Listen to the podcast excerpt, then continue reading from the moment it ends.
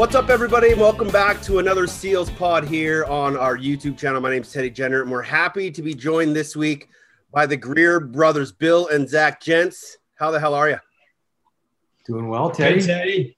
This is uh, I wondering like when was the last time you two saw each other? Because this is kind of a cool little reunion. Oh man, Grizzo, how long? It's been way too long. I mean, um, you know, Bauer's like what now, seven months, and we still haven't met my nephew. And uh, yeah, we zoom a ton, eh, Grizzo? But it's been a while, man. Yeah, getting on the FaceTime, but in person, probably whatever whatever team we dusted in that last game of the year. The Rochester game, yeah. Yeah, yeah. yeah. So it was the last time I saw all of you guys was that Rochester game. That's right. Crazy. That's sad. That's crazy, man. I know, right? Time. Just going back and looking at some of the videos that we've been posting and the highlights and the memories, and just thinking back of that Star Wars game against Rochester. Um, what a crazy night it was. But you mentioned it, Billy. Zach, congratulations on uh, the birth of your son, man. Yeah, thank you. Yeah, it's weird to think that like you know it's been that long, seven months. Almost you lose a lose a year, but uh, yeah, thank you. Everybody's uh, everybody's doing well. Uh, an awesome addition to the family, diversifies the uh, the two girls I got, and uh, you know it makes it exciting for sure. You're obviously pretty busy with diapers and bedtime rituals and stuff like that. Your third kid, have you gotten it down to a bit of a science? No, it's an absolute mess. Uh, no, no question about it. Uh, the two others are, are five and three, and so they're they're hands full on their own. And then he just throws another wrinkle into things. But uh, we're having fun with it. You guys both grew up in Whitby, Ontario, which uh, for Seals fans is an incredibly prevalent lacrosse area in Canada. I knew of the Whitby Warriors growing up very little. What did you guys know about the the Whitby Warriors and the legacy that that was Whitby lacrosse, Bill?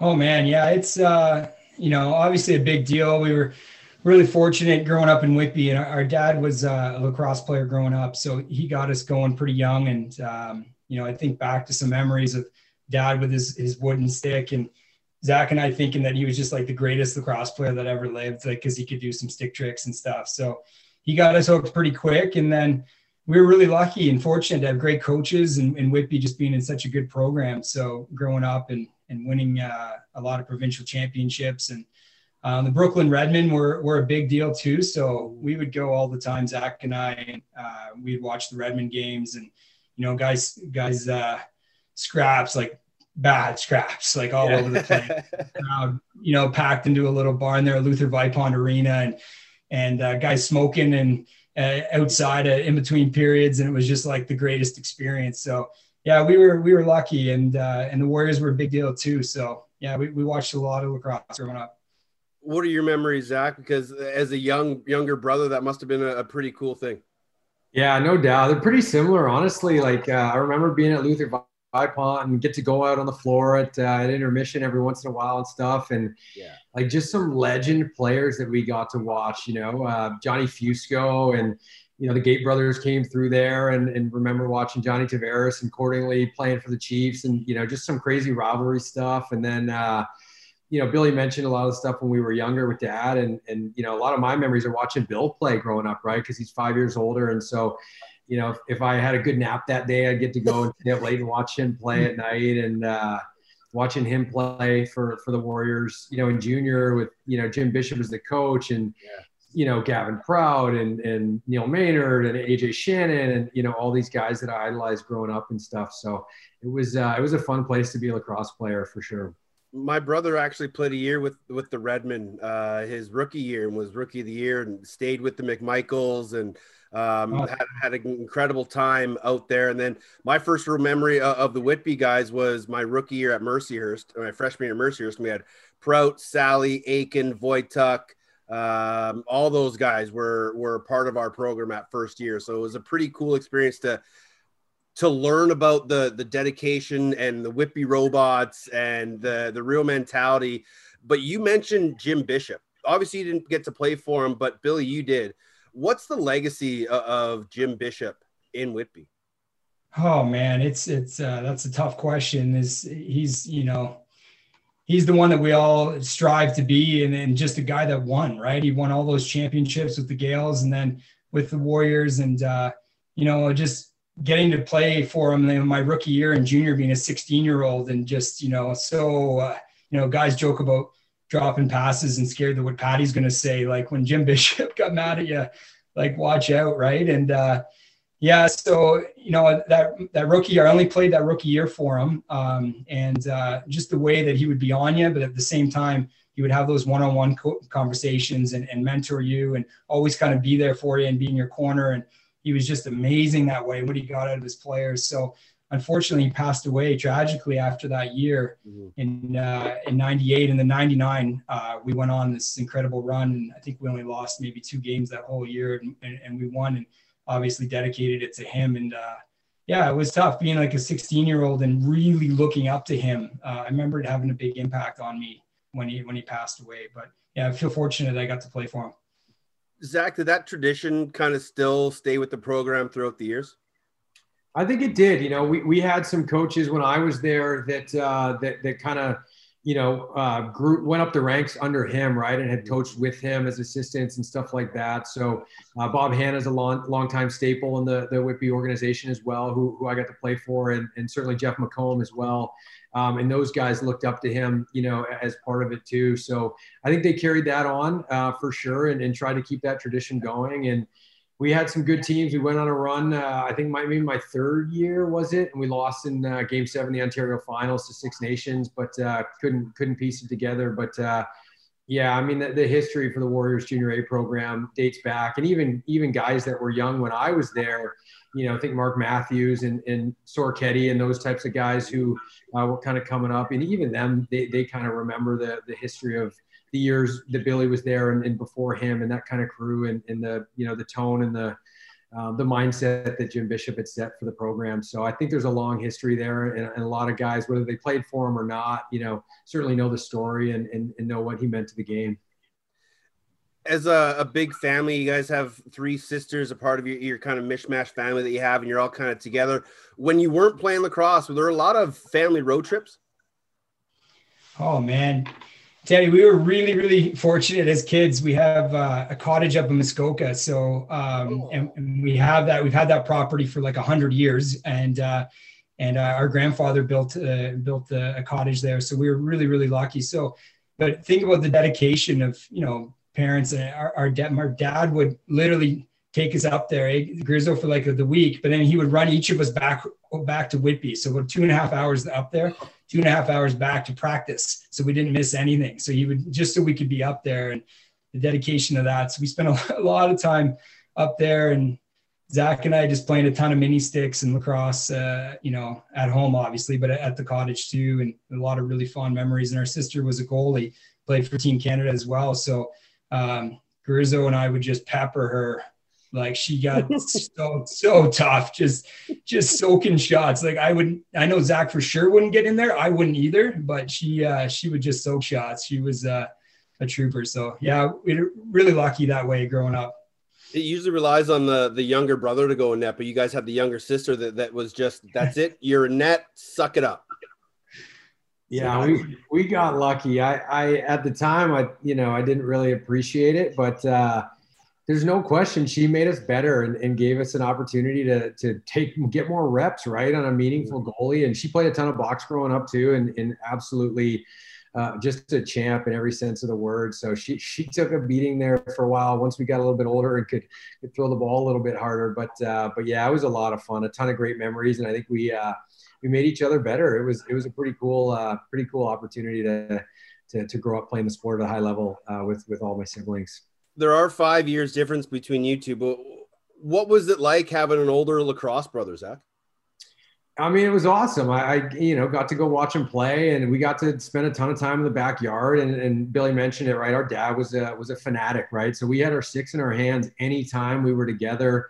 Uh, you know, and, and it just, it, I think again, it made us definitely made me better, right? I don't know that it made Billy better at, at a young age, but uh, as we started to get older and uh, you know we could do it a little bit more competitively it was just a, a blast. I, I, you know wouldn't trade it for for anything. And I, and you know he's had such a massive impact on my career both as a as a player and as a as a mentor and helped me grow up you know off the field as well. So it's been um, it's been awesome. We, we got a really cool relationship. And you mentioned it's sort of a, a mishmash family but I think the fact that we you know, maybe we weren't together every day, but it was on weekends or, you know, maybe one night a week and stuff like that. Yeah. Um, actually helped us build a stronger relationship because we weren't fighting and arguing and stuff like that. We were really cherishing the time that we got to spend together. What was Zach like as a younger brother, Billy? Was he the annoying tag along, was just always in your shadow? You know what? It's I, I would love to say that that's what he was, but I, I would agree with Zach hundred percent. Like because we did spend, you know, it was every other weekend, every Tuesday night at grandma's. We, you know, with the split family. So when we did spend time together, it was like it was the best, right? And I mean, he was younger, so like I remember, you know, our backyard. We backed onto a ravine. My dad had like, you know, the orange chicken coop fencing. We had that like 20 feet high. Like the neighbors must have hated us. and, uh, he he built a couple nets, and Grizz and I would just be ripping shots in the backyard, and they'd be go, balls going everywhere. And uh, yeah, we, you know, it was we were really lucky. Like we had a basketball net that was like eight feet tall. Again, my dad built it out of like wood, and it was it was pretty you know, it wasn't the best basketball net, but we would just have battles, just battles, and I could dunk, and Zach would just get, and that, you know, he would just get so bad. I wouldn't take it easy on him. I think we're both so competitive, so it would it would often end in in some bitterness, but uh, probably not good for me from too much confidence, and probably a good thing for you, Greer. So.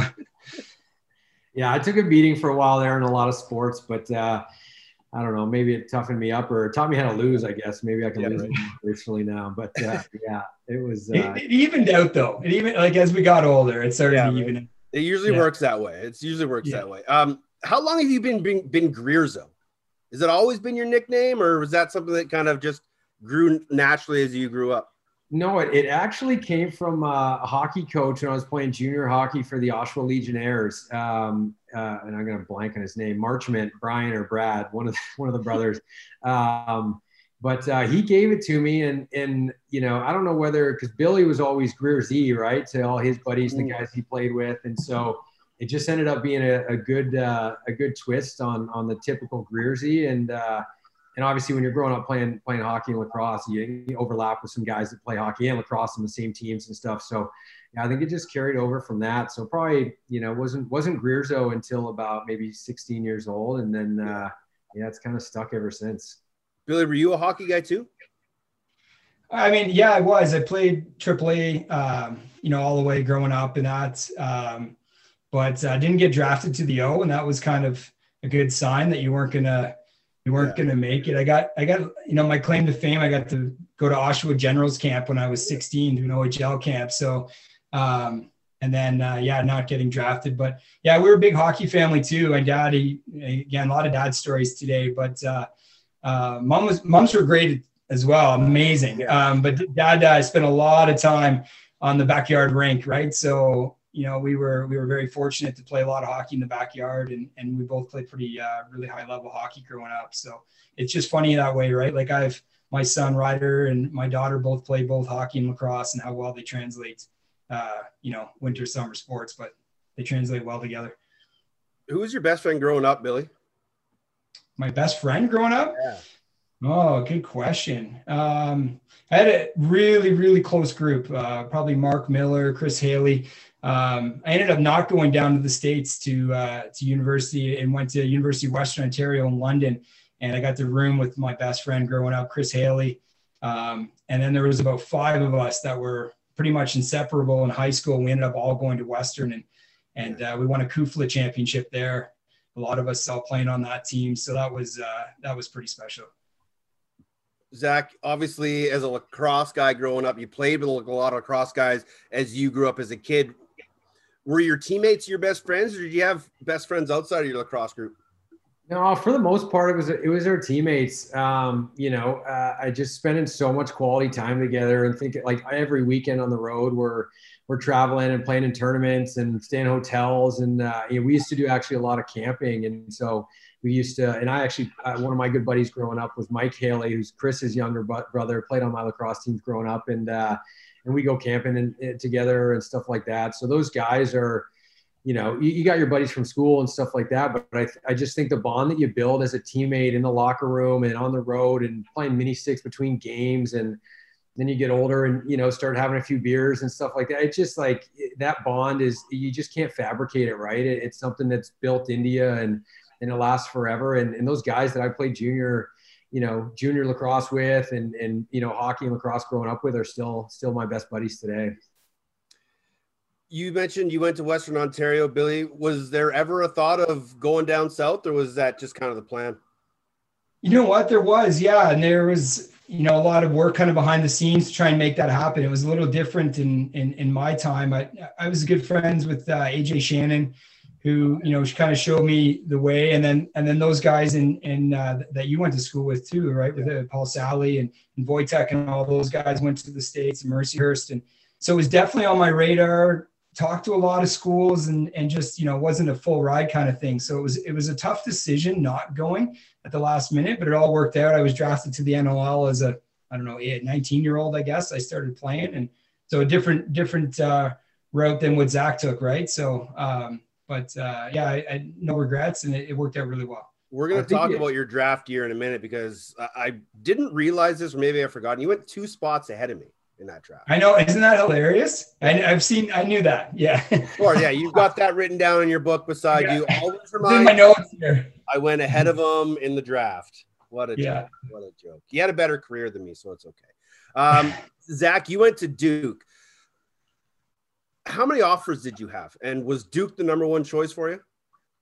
Uh, so yeah, kind of a tough tough question in terms of offers. I think, and I was going to mention about Billy's career, right? Like that was before that was before Brody, and I really think, and, and Billy obviously being a kind of a two way midfielder or even where carrying a pole at times nobody was looking for Canadian right. poles, you know, back in that time. Yeah. And so I think that made it tougher where I was I came in at a time where AJ had just had a pretty monster career at Virginia, right? And and Gavin, you know, had, had gone to Loyola and done some stuff there too, right? And so people were kind of looking at uh, you know, Canadians as goal scorers, right? And people who could, could play offense. And so I ended up playing in the the U19 World Games, which were in Baltimore in 2003 as uh, I think it was probably 17 and um, ended up making the all world team there. And so from that tournament on, it just really opened up the floodgates in terms of the interest.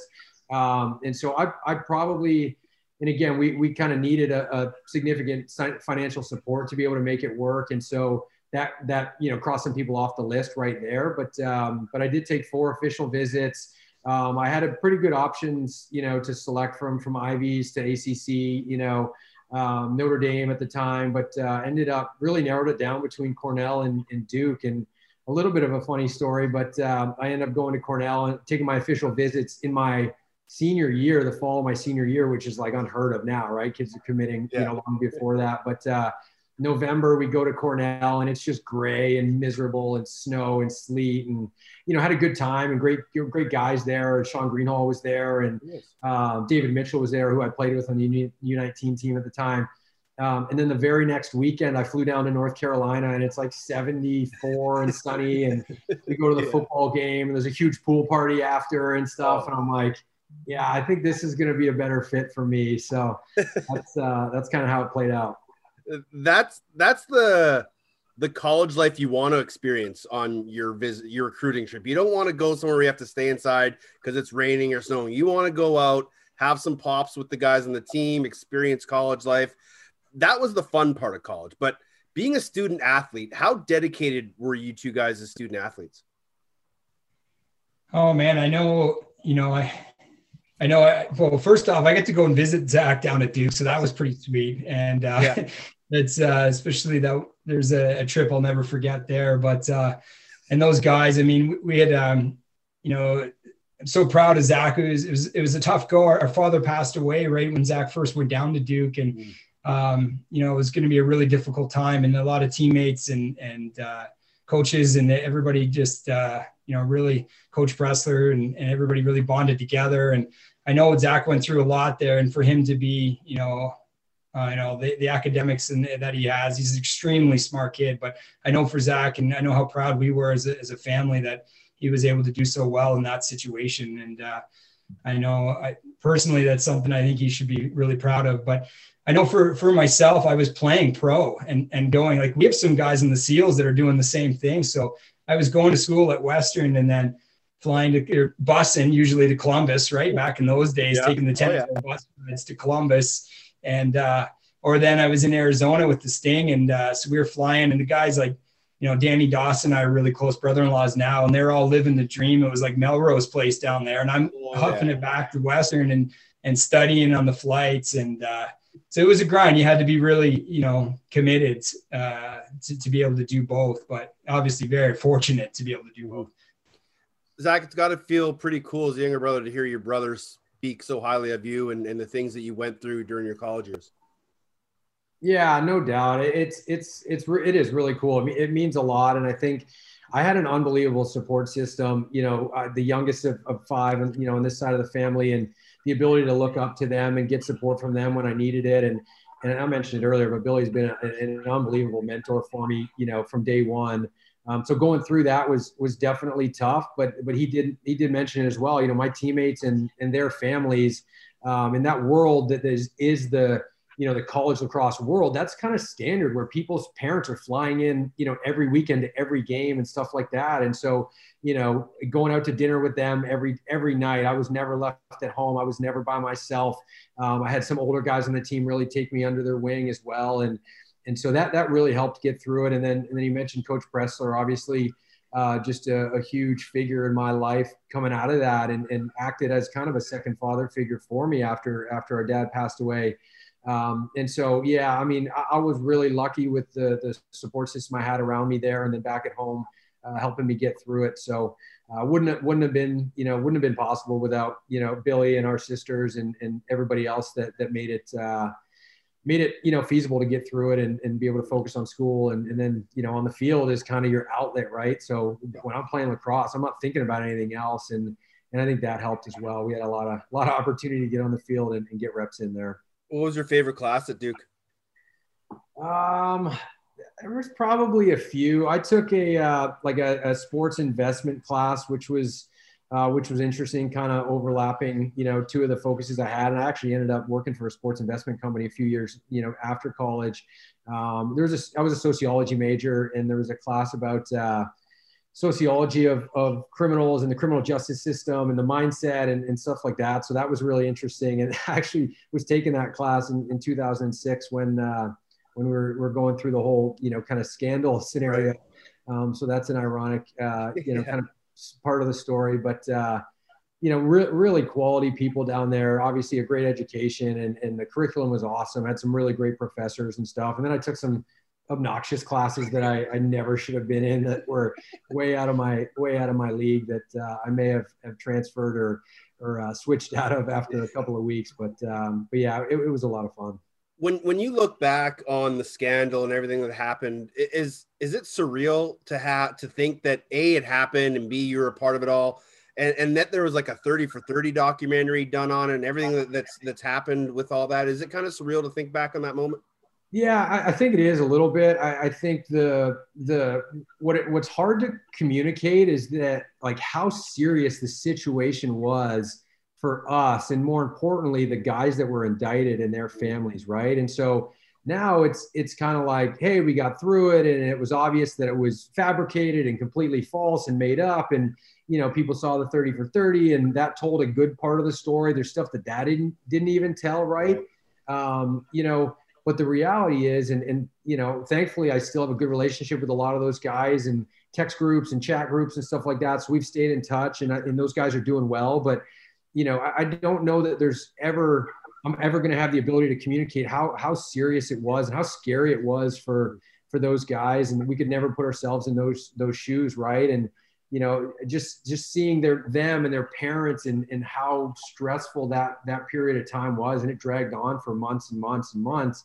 um, you know, it's, you know, it's, yeah, it's crazy to think about it, but, um, you know, but, but thankfully everything worked out the way it needed to. And, um, and hopefully there's lessons learned there for, for just the sports community, the media community in general, the people that ran with stories, you know, made judgments before the, the facts had come out and stuff like that. Hopefully there's been a little bit of a, a learning curve there and try to think of it in some light as a positive.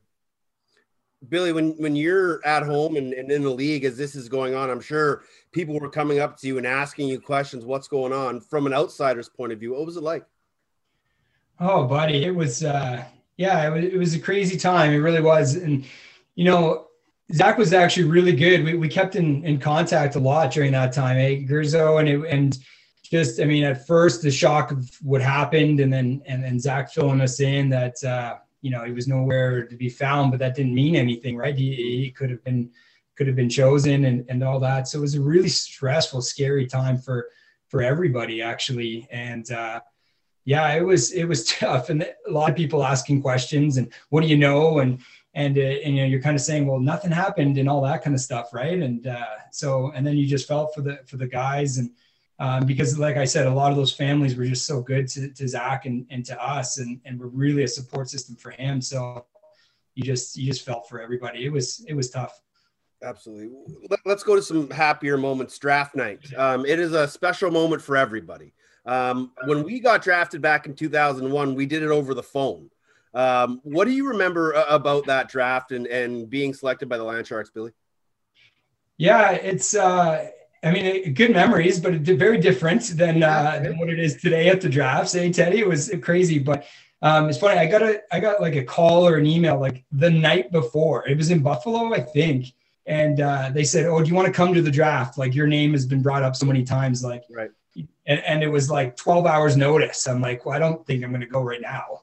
Um, but yeah, we watched the internet and saw our names being called and and uh, yeah, obviously really lucky for me to go to Columbus and um, be part of an expansion team. Um, and uh, just an awesome group of guys. Like, you know, you look at some of the names that were on that team. Uh, we had a ton of fun. We were all so young, um, you know, and a lot of time on the bus. So there was a lot of team bonding and, and some great stories. And and uh, a lot of us still actually uh, you know keep in touch in that now. So yeah i feel really fortunate. How did a, a nice guy like you become a d guy? Huh. good question. Yeah. smiling over there like yeah we he's not look up we should we should i should have had the stats of my stats like my junior stats or, or oh, earlier. I've, I've, got them here buddy. I've got them here. No, um, yeah it's funny. I just was always more of a two-way guy more of a d guy but uh, yeah I, I had I mean, some hands as a D guy, but uh, you know, it's funny. Like, I think back to teaching. I remember working with Zach on backhands and me just th- thinking I was so good, just trying to teach him in a backhand. And then there came a time where he was doing stuff with a stick that I couldn't even come close to. And, uh, and I'm thinking, yeah, I taught him everything that he knows, but it's not true. But uh, yeah, I don't know, man. It's uh, when we get on the floor, things change. junior points. That's not bad that what it was? It doesn't sound as good as I thought, but that's it's not bad. That's five years. It's a long time. It was a long time. You almost Zach only had 186. You almost got him. Wow. We don't don't talk about games played then.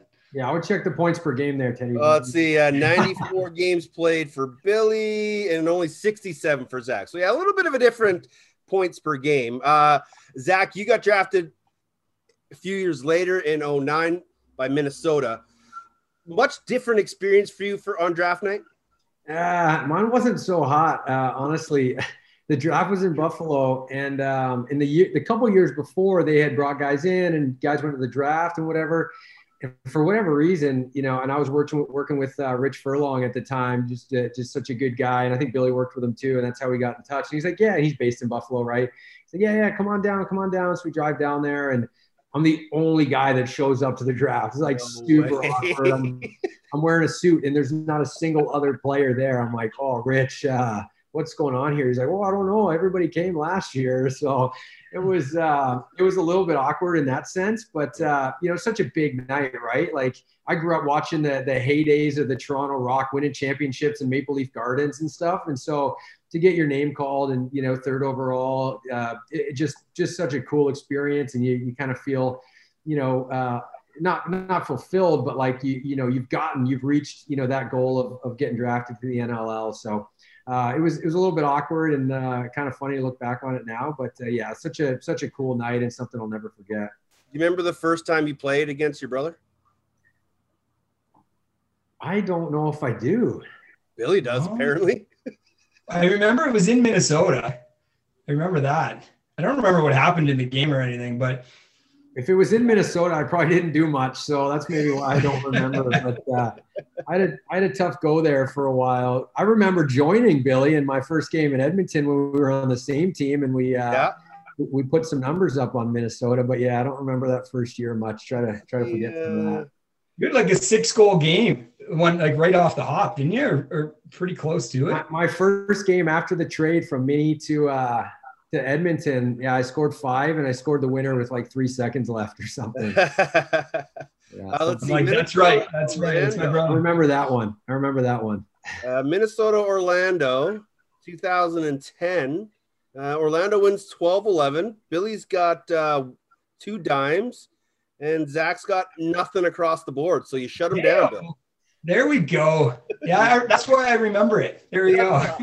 and that's why I got traded. Yeah, right. That's why I got traded a few years later. Um, I remember going to games in Columbus when I was in Rochester, and we would take a sleeper bus down, and it would just be a wild party.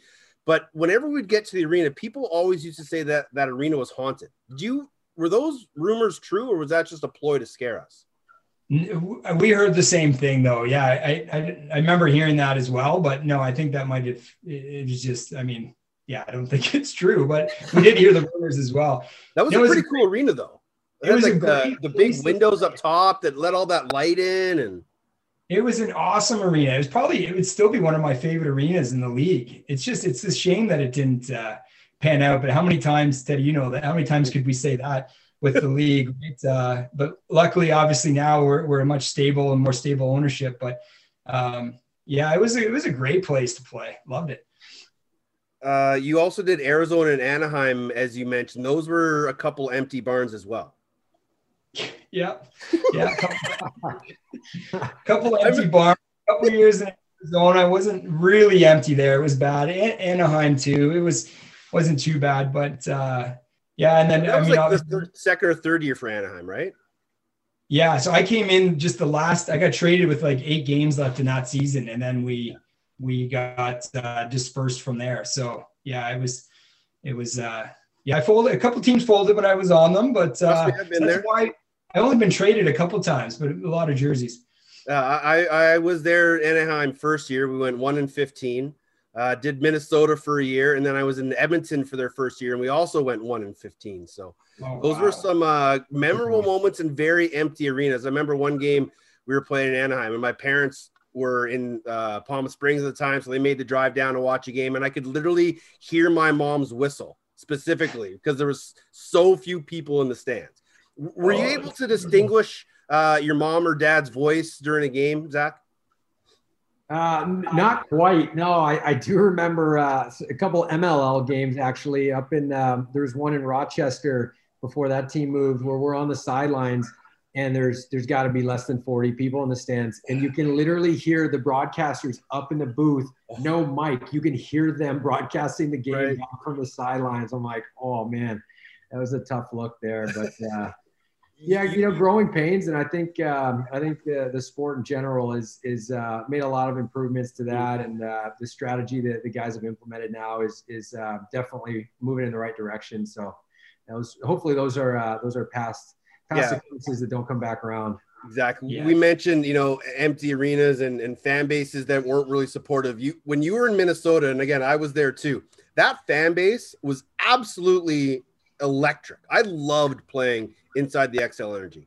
Yeah, no doubt. It was a good crowd. I mean, I, yeah. I think the they averaged, you know, eight or nine thousand mm-hmm. a game, but there was games where there was a lot more than that in there. And you know, obviously a passionate hockey fan base up there. Another killer barn. That's a great, yeah. that's a great arena, right? Great place to play. Great facilities for the the players, and uh, right downtown there in St. Paul. So yeah, that was a bummer to see that move. I know there was complications with you know the cost renting that facility and stuff like that. But uh, it's too bad that, that that wasn't able to they weren't able to make that work. But uh, you never know. I think a few of those markets you guys mentioned, right? Like even you know Anaheim and Arizona and certainly Minnesota for sure. Mm-hmm. You know, hopefully are, are on the radar for the league and. because uh, I, I, think you know a different time and place with a little bit of a different strategy. Those are those are markets that could definitely work that's how I feel about Edmonton, and the three of us have all experienced winters in Edmonton now. Um, but that that fan base was again one that just kind of was into it, but not everybody was into it. But what did you guys remember about those days in Edmonton, where, especially for you guys, you guys came in the Derek Keenan era, and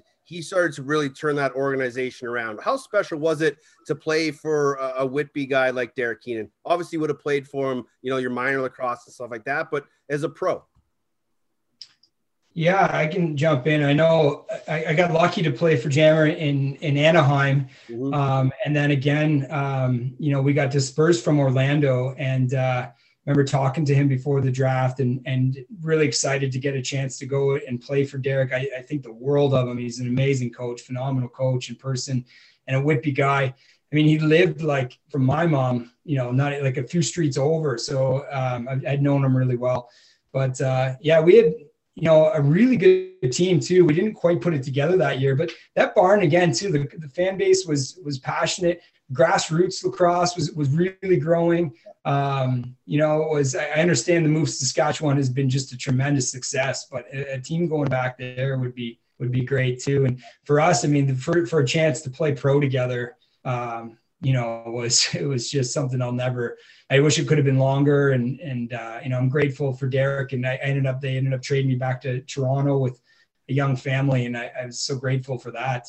Um, and play those my last five years close to home. But it was, it was pretty special playing with playing with Zach there for a year. What do you remember about that that time you got to play together with your brother Zach? Because I never got to play with Fred, but that had to have been really cool. No doubt, it, it, was the best thing that ever happened to my my NLL career. I think there was a combination of factors that uh, that came into play there. Obviously, Jammer giving me a chance. You know, when my my confidence was at an all-time low in, in Minnesota for him to kind of say, Hey, come on. Like, I, I know what's in you, you know, just, you, you got this, play confident, shoot the ball, um, do your thing was, was a big part of it. But, you know, joining, joining Billy at that same time when I was struggling and, you know, couldn't figure it out. And Brody was there too, right? Another guy I obviously had looked up to for a long time. And so um, getting to play with guys like that who who helped build my confidence back up and uh, you know, and just it, that was another one of those fulfillment moments, right? Where, where Billy and I playing pro at the same time and just thinking about on the same team together, you know, thinking about our dad, you know, watching down on us and, and stuff like that. It just, just memory that I'll, I'll never forget. And, and one of the, the proudest and, and, you know, uh, the fondest memories that I've got playing the sport of lacrosse. One of the great, yeah, go ahead, Billy. Sorry, Teddy. I, I got to tell you, like it, it's it's similar now being, uh, I mean, coaching and, and Zach being on the team, but there's just no other feeling when you're down at the D door and your brother's at the O door and he's scoring big goals, you know, and you're just like, first off, you're just so you just, you know, big goals are big goals, and you're just so yeah. excited for the team. But you're just like, that's my brother. Like my brother just, just did that. You're just like, I can't even can't even, you know, it's just something we'll never forget. It, it was just, I can picture it. I can picture him you know, shooting and, and burying, ripping top corner goals and, and me going out the door for the face off, just beaming. Like it, it's just good memories, man. Uh, other good memories, um, the 07 NLL title game. You score the game winning goal, Billy, for the Nighthawks uh, as they win a title in Arizona. But maybe Seals fans don't know this. So Rochester was the higher seed in the playoffs and would have had home floor advantage. But there was a circus in town and you guys couldn't play in your home arena so you had to go to Arizona, who was the lower seed, and play in their bar. We are we are painting a picture of the NLL, aren't we today? But this is uh, this is we're, we're just great salesmen. great salesmen. No, but this is a this is a great story, Teddy. Yeah, so we were we we had struggled that season. We were one and two, and then we went on this run where we won like 16 games in a row in Rochester, and you know, John Grant Jr. and Shawn Williams and the Evans brothers. And, and we just had like this stacked team and Patty O'Toole, Lynette and Toller, Jappy, um, Chris Schiller. It was just, it was a great, great squad. And we went on this crazy run. And then, uh, and Junior actually scored this amazing goal to win it against Buffalo in the semi. And then you're like, but we don't even get the host. We got a, the circus is in town. So we had to play in, in Arizona and, and, uh, and that was pretty cool too. Um, doing that because that was my old team and and uh, I mean Dan Dawson being my brother-in-law at the time and playing against him and then went in and the party and we had the cup in the pool and it was a very different experience than doing it in Rochester but yeah one I'll, I'll definitely never forget and at that time you feel like you're going to win more championships I mean I lost a couple one one to this guy um, we'll get there but uh, but uh, yeah it was uh, it was an experience I'll never forget um, th- th- those Nighthawk fans um, are something else. Nabber, K Hawk cruising, like Gonzo. Like when I was there, they used to show up like 6 a.m. radio appearance that I had with donuts and coffee. Like they were true diehards. They'd bring us breakfast or garbage plates at 3 a.m. after night out partying at the hotel. Like the fans around the National Lacrosse League are second to none. And I think that's because as players, we have such a close relationship with them when we would do autograph signings and you know back in our day, Billy, the post game parties in the hotel where the fans and players would would intermingle and have drinks together. But they really were true diehards uh, uh of the Nighthawks and of the lacrosse league in general.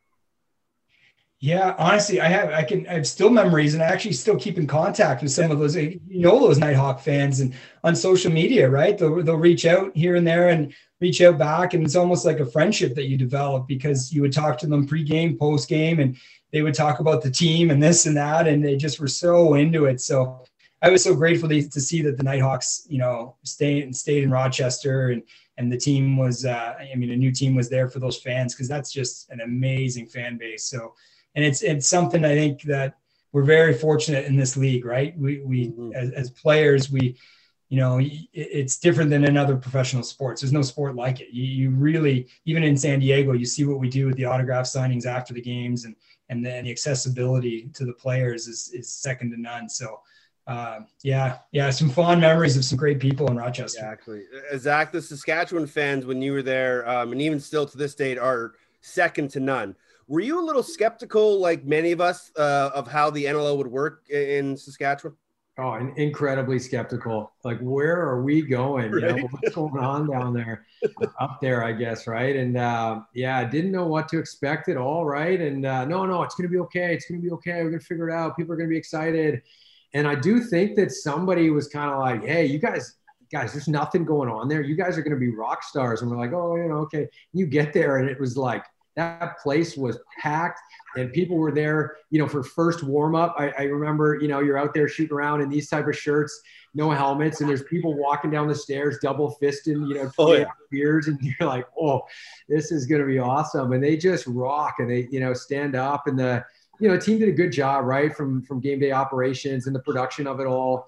Uh, getting some buy-in and, and, and all that type of thing. It helped that we were really good and coming off of a championship, right? To at least get people in the doors initially. Um, but uh, but you know that's only half the battle. You got to keep them there. They've done a really good job of that as well. So same thing. Super super passionate. Great support. You know you see green green jerseys all over the place and. Uh, yeah, it was it was really really fun to be able to be a part of that first year and then to win it in that building the way we did, you know, with Cornwall scoring that goal at the end of the game and stuff. Uh, that's a that's that's that's a pretty cool experience for sure. Uh, the year before, I kind of jumped ahead, but the year before, you two face off against each other in the NLL title game, Edmonton versus Toronto. Uh, there's an incredible picture, Billy. It's your Twitter profile picture uh, of you two hugging after the game. What was it like battling against each other during that game when everything was on the line?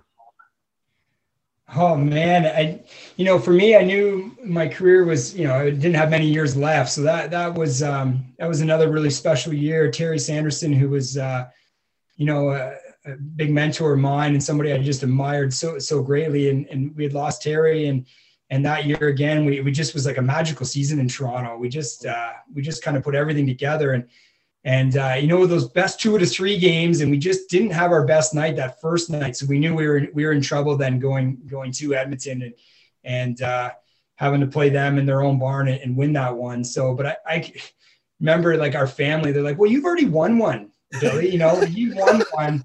Zach should get this one." I'm like, "Yeah, like he he might win like three more. Like I need this one. They're like, I don't have any left. So I remember my family like basically cheering for Zach because he's like, well, he has to have one too. So, um, but I remember like this is like etched in my mind. I remember being in that in that game, being uh, you know probably like a minute or two left, and I had nothing. Like I was gassed. It was like a long shift, and I was literally had nothing. And he got the ball off a loose ball, and it was just one on one basically on a on a, kind of like a, a mixed up play. And I remember thinking, I've never had such desperation in my life as a player. I was like, he cannot get by me and score right. this goal. Like I remember just throwing my whole every ounce of weight I had at him to, to keep him. And thank God he didn't score on that. But I was like, if he scores with a minute left to like go up by two, like that's it. I'll never, I'll never live this down. So yeah, good. It was. I mean, I, am happy for him. what do you remember about that night, Zach? Because yeah, younger brother, you finally get one over on the older brother. Yeah, I mean that's that's payback for all the beatings I took right. for the first, you know, 15 years of my life. Uh, I mean, he's still he's still you know showing off, putting up uh, videos of, of you know kids dunking on their younger brother on Twitter last week. Yeah, so, saw that. Yeah, people don't forget Billy, uh, but uh, no, it was um, it was special. But I mean, that was honestly the the definition of bittersweet, right? Like I just I remember that. You know, I remember the hug in the in the handshake line, and just you know, I, I don't know, just you know how valuable he was for my career and is for my career. And then you know after the game too, I think we connected kind of underneath for a few minutes. Um, you know, kind of got some one-on-one time there, and just you know it, it's tough. It, it was. Um, it was obviously super exciting to win, and and you know uh, we had been close a couple years before that. We lost in the finals to Rochester there and stuff. So to, to get it was unbelievable, but um, you know certainly didn't want to see didn't want to see Billy lose, and, and you know he, he, I know he was emotionally you know, exhausted and, and upset about that one, as he mentioned, close to the end of his career and stuff. So tough one, tough one to see see him go down like that. But um, but yeah, obviously uh, a big one for us there. And I actually remember that play you, you mentioned uh, coming. I, I visually can can you know can picture it now to this day. And um, I think I actually threw an around the world shot as I was kind of like falling to the ground. And I got to the bench, and Jarrett Davis looked at me and he's like, "What the? You know, what are you doing?" I'm like, "Yeah, you know, go big, right? You know, and, uh, go big with two minutes left." Yeah, thankfully, the championship game. We never talked. I don't think we've ever talked about that, but that's that's funny that we both remember that. Yeah, I remember that exactly. Uh, brother, brother memories will do that. Uh, the next year, you mentioned in Saskatchewan, you guys win that championship against Buffalo. Um, the dramatic goal by Jeff Cornwall in the dying seconds of the game. Uh, the place goes absolutely bananas. Have you ever been in an environment like that before?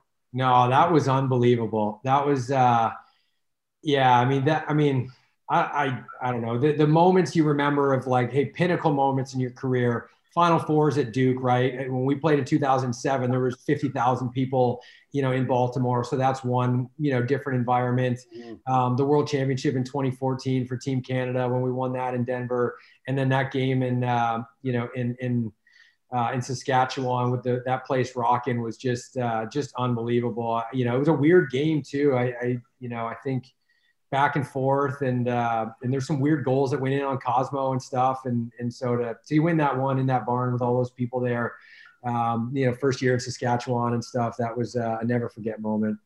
Billy, do you think he remembers when he got punched and took a ball to the face in the exact same shift?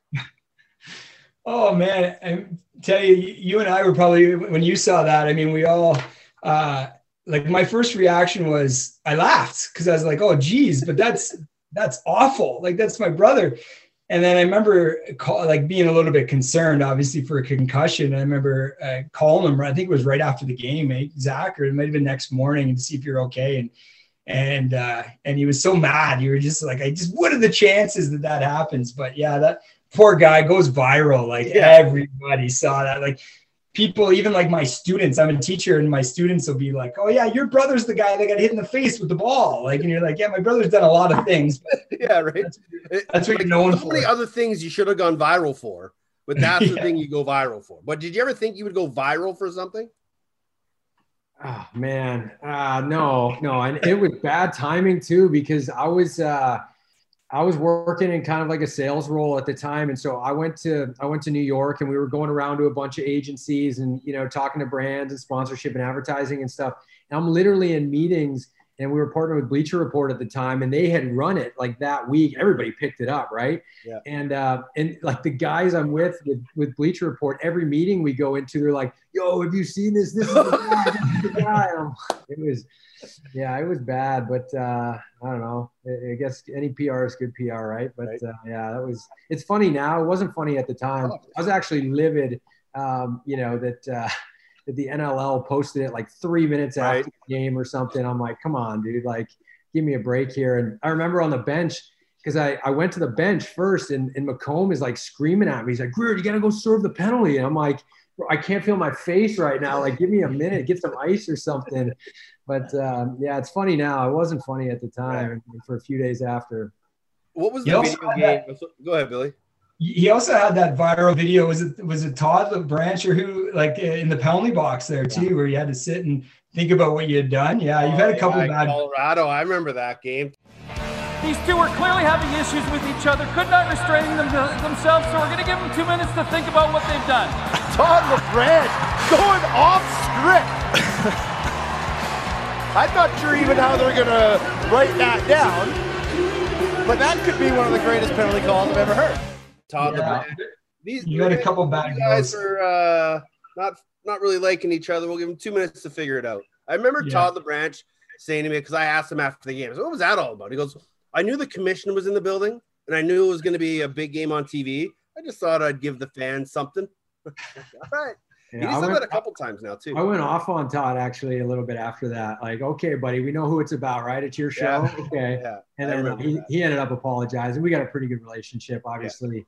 Yeah. Um, but uh, yeah, that one I wasn't happy about that one at the time. After I guess that's funny that too. But uh, uh, well, I remember going to the locker room after the game, and everybody in the mammoth room was livid at him because of that. Yeah. I mean, it was kind of a, a JV move, in my opinion, but, yeah, uh, you know.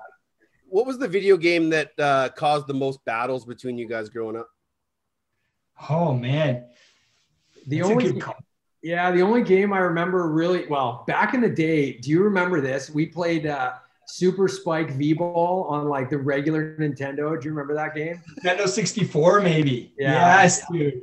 It was like that old was, school, and then um, and then we had NHL '93 was was a big one, and yeah. uh, and that's the year the Habs were really good, right? And so I think you know I became a Habs fan because of Billy and, and, our dad and stuff. But uh, I remember those two specifically, randomly that I knew that off the top of my head. But those would probably be the two that I I throw out there too, Teddy. It's yeah. good, a lot of hours logged on those two games. Uh, yeah. Do you guys still play video games online with each other or at all, or kids take up your lives? Pretty yeah. much, you know what, our fans, um, you know, been pretty good through this pandemic, uh, you know, and uh, you know, getting together and ha- having some Fridays, some playing cards, and and and uh, and, and keeping pretty good in, in touch with uh, FaceTime and stuff. So our sister lives in upstate New York too, so none of us are really close. So it's uh, it's all virtual, but it's it's been good. Uh, I want to ask you guys one more thing, or a couple more things before we get out of here. Um, the 09 Mann Cup, and for uh, San Diego Seals fans, the Mann Cup is the Canadian Senior Men's National Lacrosse Championship. It's one of the oldest trophies in all of lacrosse. And um, as a member of the Brampton Excelsiors, Billy, you're out in New West. It's one of the most epic seven game series I've ever witnessed. I had a, a, an amazing opportunity to be on the broadcast for it with Jake Elliott. Uh, game one, there's a bench clearing brawl. All hell breaks loose. Uh, the series goes seven games. You guys win every game in overtime. But in game seven, you're down a goal with 30 seconds left, and you guys pulled off a miracle. Oh, buddy, talk about good memories. And yeah, that that series was unlike anything I'll ever be a part of. And Patty, Merrill, and I were, were roommates there uh, for those 10 days, which Patty says it like aged us 10 years, like the ups and downs, winning a game, losing a game, uh, you know, just it's just like nothing like you could ever describe. But um, yeah, that that that final game seven and, and being down and um, Brody Merrill, obviously Mike Carnegie, they they get the double team on the boards with Ilya Gaich, and the ball comes right to me. And you know, there's like 12 seconds left, and I'm like, you know, just be calm and he gave it to Carnegie and he just ripped it top corner with like yeah. oh, I don't know, there's just a few seconds left and descended to overtime and the the I remember skipping down the floor and, and the crowd like we saw the players in their jerseys, the guys yeah, from yeah, New they were getting ready to like celebrate. Everybody just assumed it was over, and uh, oh man, you just can't beat that. That's it, it's hard to pick a you know a career highlight moment, but that's that's definitely going to be one of them for me. Were you at that, Zach, or were you were you watching online, or were you at school? You know what? I was in uh, I was on a on a beach in Bermuda at a at a bar, and uh, I only remember it because that that brawl made um, you know made national news. That was that year, right? Yeah. yeah. Yeah. Yeah. So that made you know I was in Bermuda literally, and it came up on the uh, on the TV at the bar, and I was there for a lacrosse tournament actually. But uh, and everyone's like, yo, yo, and I'm like, whoa, that's this, that's my brother's out there. He's playing in that game.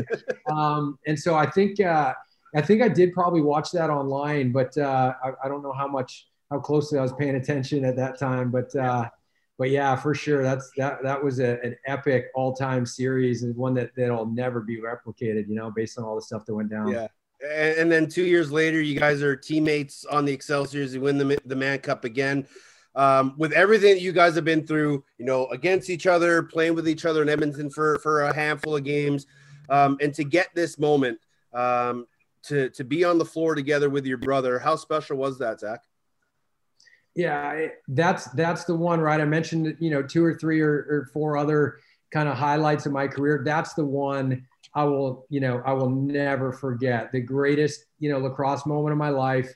It that year changed my life. It, it literally changed my life. Going from, you know, a couple tough years in Minnesota, and uh, and just struggling and low confidence, and uh, and getting on that team. And and uh, there's a funny story that I don't know, I don't know how much time we have, but uh, the first game of that year, we had um, we had you know a bunch of guys had left and decided not to play, right? And you know Shooter and Brody and Patty and you know uh, you know a bunch of guys decided not to keep playing, and and you know.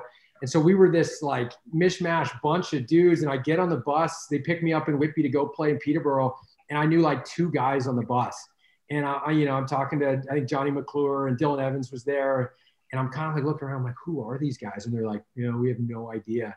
and so we go down to Peterborough and we get absolutely hammered, like 17 to two. And uh, you know, Steinhaus is playing catch off the glass with himself in the third period, just rubbing it in. And then something happens where I think I like got pushed into the crease or something. And Laverty jumps on me and rips my helmet off and just feeds me punches for like 30 seconds. And I get back on the bus at the end of the game and I look at the coaching staff and I'm like, it's Hazer and, uh, and T. And I'm like, I'm, I just kind of like look at them and they're like, promise it's not going to be like this all year. It's not going to be like this all year.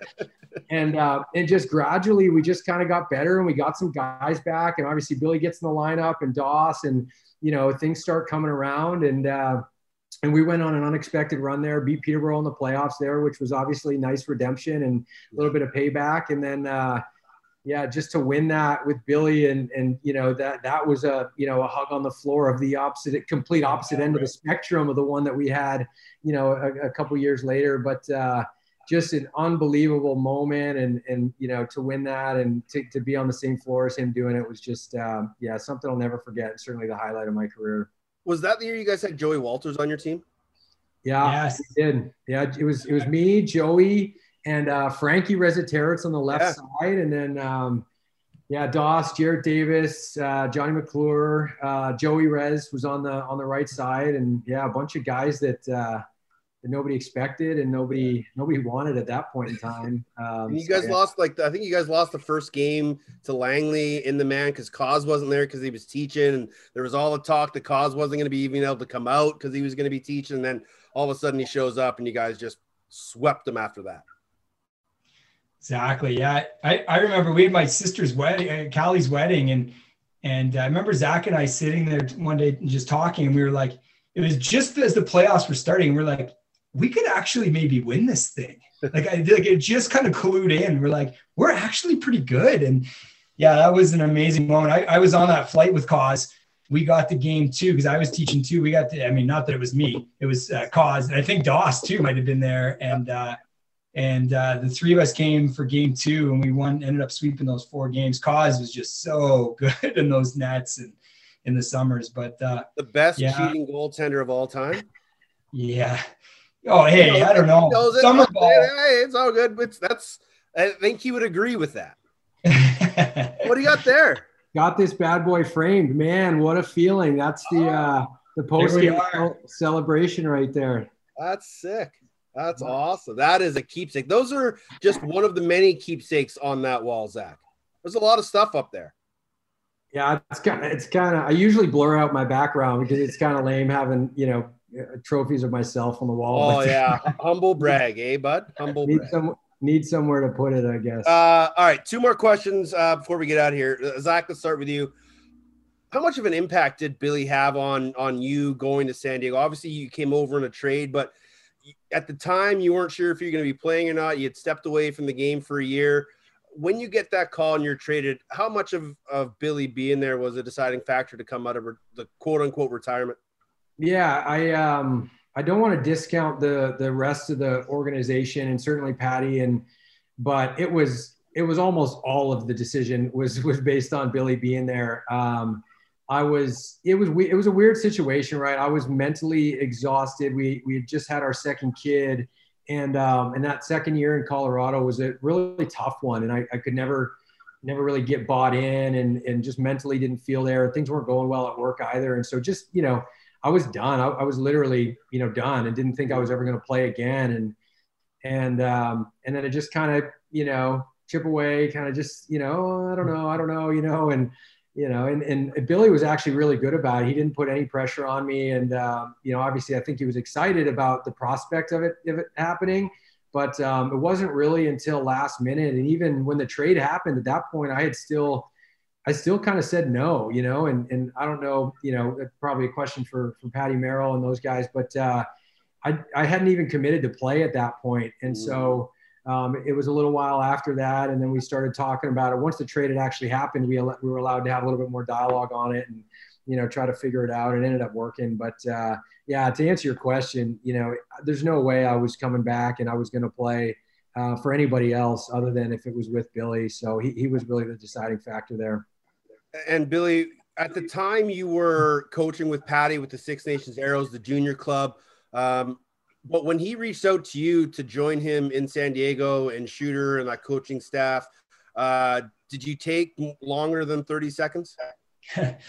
oh man, I remember I was actually sitting basically where I am right now. I remember remember him calling and just being, you know, I was so happy for Patty when he when he got the job, and I knew he was just Patty's just such a winner, and mm-hmm. and uh, I knew he was going to kill it, and I didn't really clue in that I would be potentially going to join him. Um, so when he when he asked, obviously I was over the moon, and and uh, and then you know, and Shooter being involved, and uh, those two guys that just you know, I love them as, as friends and brothers, and they're they're just really really good people, and we've been teammates for a long time, and Patty and I had been room room together for many years of our careers, and we were very close. And then we coached in Six Nations, winning two Minto Cups. So, uh, and we just have a good a good rapport. We, the three of us just gel really, really well. Two of the most competitive people you will ever meet in your life. Um, but at the same time, they just they, they they get they get how the dynamic works, and we just work really well together. So it didn't take long. I, I I'm I'm a teacher, and I'm in here in Ontario, and I was like, I'm going to make this work, buddy. Yeah. I don't know how, but I will fly across the country and make this work. And I actually took a leave of absence from teaching my first year in, in San Diego, and I worked uh, as the junior school principal and the vice principal at the Hill Academy. Um, that we all kind of planned that so I could I could fly a little bit earlier and take a little bit more time and focus on the seals too. So uh, you know, both life experiences that you know taking a plunge with Patty like that is is something I'm so grateful for. Uh, gentlemen, this has been fantastic chat. Uh, hopefully, we can get to December 3rd and we can all get into Pechanga Arena and, and share some good memories in the sunshine and with the San Diego Seals fans. But um, stay safe. I know the pandemic has been keeping us uh, apart, but hopefully, we'll see each other soon. Appreciate this, guys. Thanks, Teddy. Yeah, same, Teddy. Really appreciate it, buddy. Good catching up.